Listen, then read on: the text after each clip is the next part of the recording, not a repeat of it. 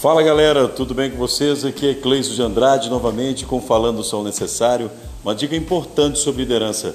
Você que quer desenvolver competências de um verdadeiro líder, nunca se esqueça de aprender a liderar a si mesmo. Porque liderando a si mesmo você será capaz de liderar os outros. Porque você dará exemplos que serão seguidos. Porque como pode você querer tirar do olho do seu irmão um cisco se existe uma trave no seu? Liderança é comportamento, liderança não é cargo, liderança é um processo.